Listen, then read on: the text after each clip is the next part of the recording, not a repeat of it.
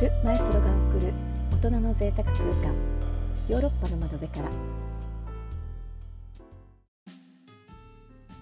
正式に旅行のお話をするのは今回が初回です。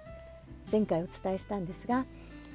2005年に起業当時に行ったモニターウェディング第1回目の場所イタリア・シエナについてお話しします。まずですねモニターウェディングについてちょっと説明させてください。あの当時ヤフー検証サイトっていうのがあって今もあるのかな。そこに3カップル限定でヨーロッパであなたのウェディングを叶えます。あなたのやりたいオリジナルウェディングを教えてください。という募集をしたらなんと100組の応募をいただいたんです。その中で圧倒的に人気があったのがイタリア。もちろんイタリアは3組の中の1つには選びたいなって思っていたんですができればイタリアらしさが出るさらにいかにも王道ではない場所ということでイタリアの中世の香りが残る小さな町が候補に残りました。実際にウェディングのベースとなった町はシエナ県にあるモンティジという町です。どれだけねこのモンティジという町をイタリア人が知っているんだろうかなと思います。ほとんどの人知らないんじゃないかな。ちなみに最寄りの駅はシナルンガという駅なんですがこれですら知ってる人はなかなかいないんじゃないかなと思います。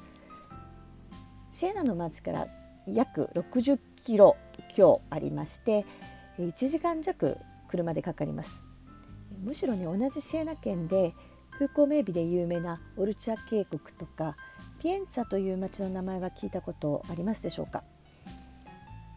このオルチャ渓谷はだいたい30分ぐらいで着きます、まあ、まさにオルチャ渓谷のま一部というか始まりなんじゃないのと思わせるような大自然に囲まれた場所です。もともと気球ウェディングをしようということでこの町にたどり着いたわけですがとにかくとにかくもう周辺の町もとっても小さくて町村というくらいの大きさです。実際にモンティジの人口は300人切っていますしその300人ですらどこに住んでいるのと思うほど高台にある町は3分くらいで回れる小さな町です。当時まだ私はイタリアをベースにしてなくてこのモンティジに日本から入るんですね。で実はその時のフライトが遅れて当初予定していた時間よりかなり遅くトスカーナに入ることになってしまいました。でアクセスもあのローマから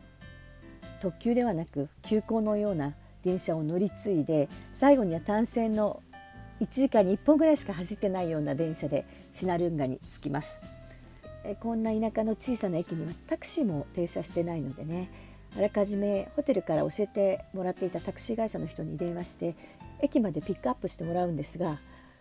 その迎えに来た車が「これタクシーじゃないじゃん」っていうぐらい普通の自家用車なんですよ。もう本当ホテルに教えてもらっていなければ怖くて絶対乗れないなっていうようなそんな車です。でホテルの名前を言ったら「ああはいはいはいはいはい」みたいな感じですごいスピードで飛ばしていくんですね。でもみるみるシナルンガの町シナルンガの町もねそんなに大きくないですからあっという間に後にしてしまって大自然のくねくねした道にも結構なスピードで入ってくるのでね気持ち悪くなったらどうしようとかなんか事故るんじゃないのとかドキドキしていたちょうどちょうどその時に目の前の視界がパーッと開けてもうねその景色パスタのパッケージに出てきそうなグリーンのね丘が連なって糸杉が列をなしている絵に描くトスカーナそのもの。で風が吹くとその丘は緑色のまあ草というかあれ麦なんですかねでこう覆われてるんですけれどもその緑色の絨毯が遠くからこう銀色に変化していってグリーンとシルバーのウェーブが起こるんですよ。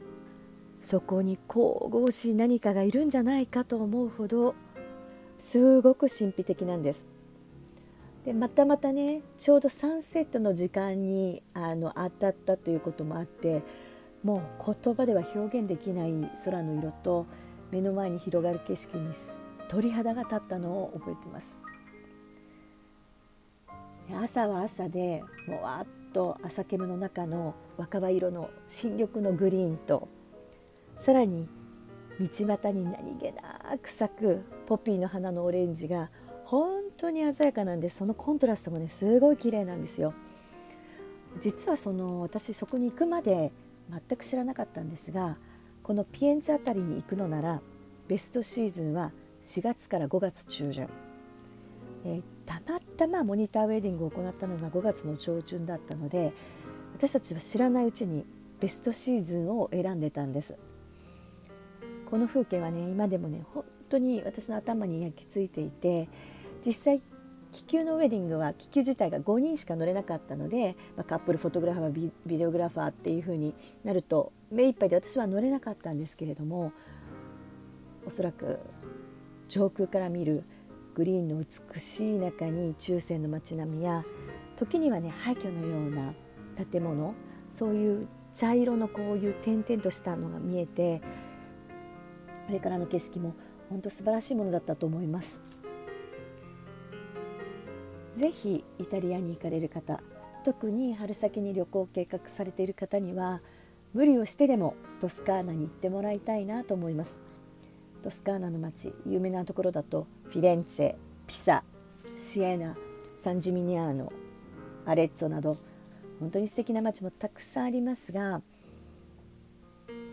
ポツンと名の知られていない街でゆっくりするのも本当におすすめです。今日のお話はイタリアのシエナ県にある小さな町でのお話でした今日ご紹介しました内容はブログやインスタグラムなどで詳細の情報や写真を公開していきますのでぜひそちらもチェックしてくださいそれでは皆さん元気にお過ごしください。